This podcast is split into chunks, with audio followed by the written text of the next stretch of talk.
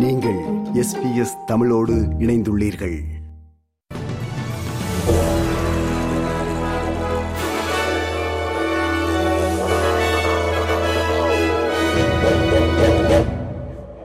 நேர்களுக்கு வணக்கம். இன்று நவம்பர் மாதம் பதினேழாம் தேதி வெள்ளிக்கிழமை. எஸ்பிஎஸ் தமிழ் ஒலிபரப்பு வழங்கும் செய்தி. வாசிப்பவர் குலசேகரம் சஞ்சயன். வணக்கம். எஸ்பிஎஸ் தமிழ் ஒலிபரப்பு வழங்கும் செய்தி. வாசிப்பவர் குலசேகரம் சஞ்சயன். உயர் நீதிமன்றம் வழங்கிய ஒரு முக்கிய தீர்ப்பைத் தொடர்ந்து தடுப்பு காவலிலிருந்து விடுவிக்கப்பட்டவர்களில் குற்றம் புரிந்தவர்களும் அடங்குவர் என்ற காரணத்தை காட்டி கடுமையான புதிய சட்டங்கள் அறிமுகப்படுத்தப்பட்டுள்ளன.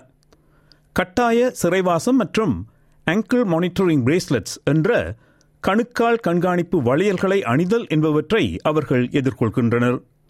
சமூக பாதுகாப்பு குறித்த அச்சங்களுக்கு மத்தியில் புதிய பாதுகாப்பு நடவடிக்கைகளை அறிமுகப்படுத்த அரசு விரைந்து நடவடிக்கை எடுத்துள்ளதை அடுத்து விசா விதிகளை மாற்றுவதற்கான அவசர சட்டம் நேற்றிரவு நாடாளுமன்றத்தில் நிறைவேற்றப்பட்டது.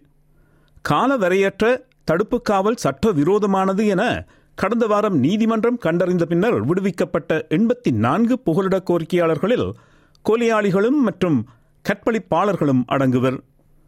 கட்டாய மின்னணு கண்காணிப்பு மற்றும் அவர்களுக்கு ஊரடங்கு சட்டம் அவர்களின் நிபந்தனைகளை மீறுவர்களுக்கு கட்டாய குறைந்தபட்ச சிறை தண்டனையும் கூடுதலாக அரசு ஏற்றுக்கொண்ட ஆறு திருத்தங்களும் இந்த புதிய சட்டத்தில் அடங்கும்.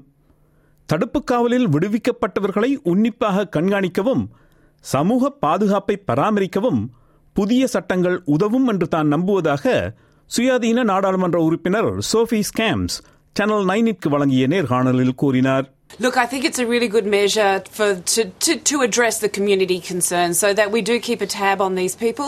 As we know, it was a High Court decision, so these 84 uh, stateless people had to be released into the community, and the government has responded very quickly so that we know that these people are being monitored and we know where they are and we can keep tabs on them. ஆசிய Pacific பொருளாதார ஒத்துழைப்பு APEC உச்சி மாநாட்டில் கலந்து கொள்வதற்காக அமெரிக்க நகர் San Francisco சென்றுள்ள பிரதமர் Anthony Albanese பல கூட்டங்களில் கலந்து கொண்டார்.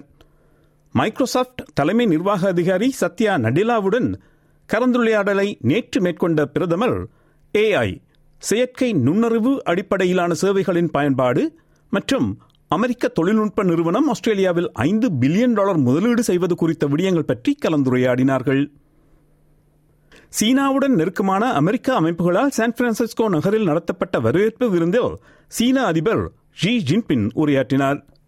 சீன அமெரிக்க நட்புறவை புதுப்பிக்கவும் சீன அமெரிக்க உறவுகளை மேம்படுத்தவும் உலக அமைதி மற்றும் வளர்ச்சிக்கு இன்னும் பெரிய பங்களிப்பை வழங்கவும் இரு தரப்பிலும் ஒருங்கிணைந்த முயற்சிகளை அவர் வலியுறுத்தினார். சீன அமெரிக்க உறவுகளின் அடித்தளம் இரு நாட்டு மக்களால் அமைக்கப்பட்டது என்று சீன அதிபர் தனது உரையில் சுட்டிக்காட்டியுள்ளார். காசா நகரில் உள்ள அல் ஷிஃபா மருத்துவமனையை ராணுவ நடவடிக்கைகளுக்காகவும் பணைய கைதிகளை வைத்திருக்கவும் ஹாமாஸ் பயன்படுத்தியதாக இஸ்ரேலிய பாதுகாப்பு படைகள் கூறியதை ஹாமாஸின் மூத்த அதிகாரி ஒருவர் மறுத்துள்ளார். அந்த மருத்துவமனையின் கீழ் ஒரு கட்டளை மையம் இருப்பதாக இஸ்ரேல் ராணுவம் முன்பு கூறியது உண்மையல்ல என்று பெய்ரூட்டில் நடந்த ஒரு மாநாட்டில் ஹாமாஸின் அரசியல் பணியக உறுப்பினர் ஒசாமா ஹம்டன் கூறினார். அரசின் நிதிநிலையை தக்க வைக்க ஐம்பதுக்கும் மேற்பட்ட திட்டங்களை தொடர முடியாது என்று உட்கட்டமைப்பு அமைச்சர் கேத்ரின் கிங் நேற்று அறிவித்தார். நேற்று அரசு வெளியிட்ட உட்கட்டமைப்பு மதிப்பாய்வின் அறிவிப்புகளைத் தொடர்ந்து மாநில மற்றும் பிராந்திய தலைவர்கள் பகிர்ந்து கொண்ட விரக்தியை தான் புரிந்து கொண்டதாக எதிர்க்கட்சித் தலைவர் பீட்டர் டட்டன் கூறினார். தனிப்பட்ட முறையில் மிட்வைஸாக மகப்பேறு மருத்துவச்சிகளாக கடமையாற்றுபவர்களுக்கு ப்ரொஃபஷனல் இண்டெம்னிட்டி இன்சூரன்ஸ் தொழில்முறை இழப்பீட்டு காப்பீட்டில் உள்ள இடைவெளியை கண்டறிந்த ஒரு மாதத்திற்கு பின்னும் அந்த இடைவெளி இன்னும் குறைக்கப்படவில்லை என்று ஆஸ்திரேலியன் காலேஜ் ஆஃப் மிட்வைஸ் ஆஸ்திரேலிய மருத்துவச்சிகள் கல்லூரி தெரிவித்தது. அங்கீகரிக்கப்பட்ட மருத்துவச்சிகளுக்கு மட்டுமே இருக்கும் காப்பீட்டுக் கொள்கைகளில் இன்ட்ரா பாட்டம் கேர் என்ற மகப்பேருக்கு முன்னதான சேவைகளுக்கு விலக்கு உள்ளது என்று அக்டோபர் பதினேழாம் தேதி சுகாதாரத்துறைக்கு ஆஸ்திரேலியன் காலேஜ் ஆஃப் மிட்வைஃப்ஸ் அறிவித்தது நோக்கத்தக்கது.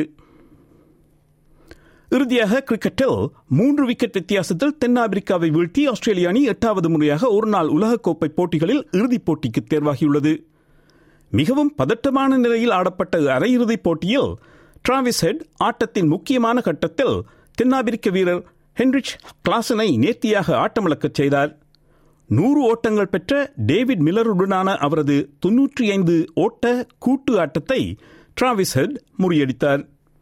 எட்டு ஓவர்களில் ஜாஷ் ஹேசல்வுட் பன்னிரண்டு ஓட்டங்களுக்கு இரண்டு விக்கெட்டுகள் எடுத்தார். பத்து ஓவர்களில் மிச் ஸ்டாக் முப்பத்தி நான்கு ஓட்டங்களுக்கு மூன்று விக்கெட் எடுத்தார் என்பது குறிப்பிடத்தக்கவை. ஆறாவது தடவையாக ஒரு நாள் உலகக்கோப்பையை வெல்லும் முயற்சியில் ஆஸ்திரேலிய அணி நாளை மறுநாள் ஞாயிற்றுக்கிழமை இந்திய அணியை சந்திக்கிறது. இத்துடன் எஸ்பிஎஸ் தமிழ் ஒலிபரப்பு வழங்கும் செய்தி நிறைவு பெறுகிறது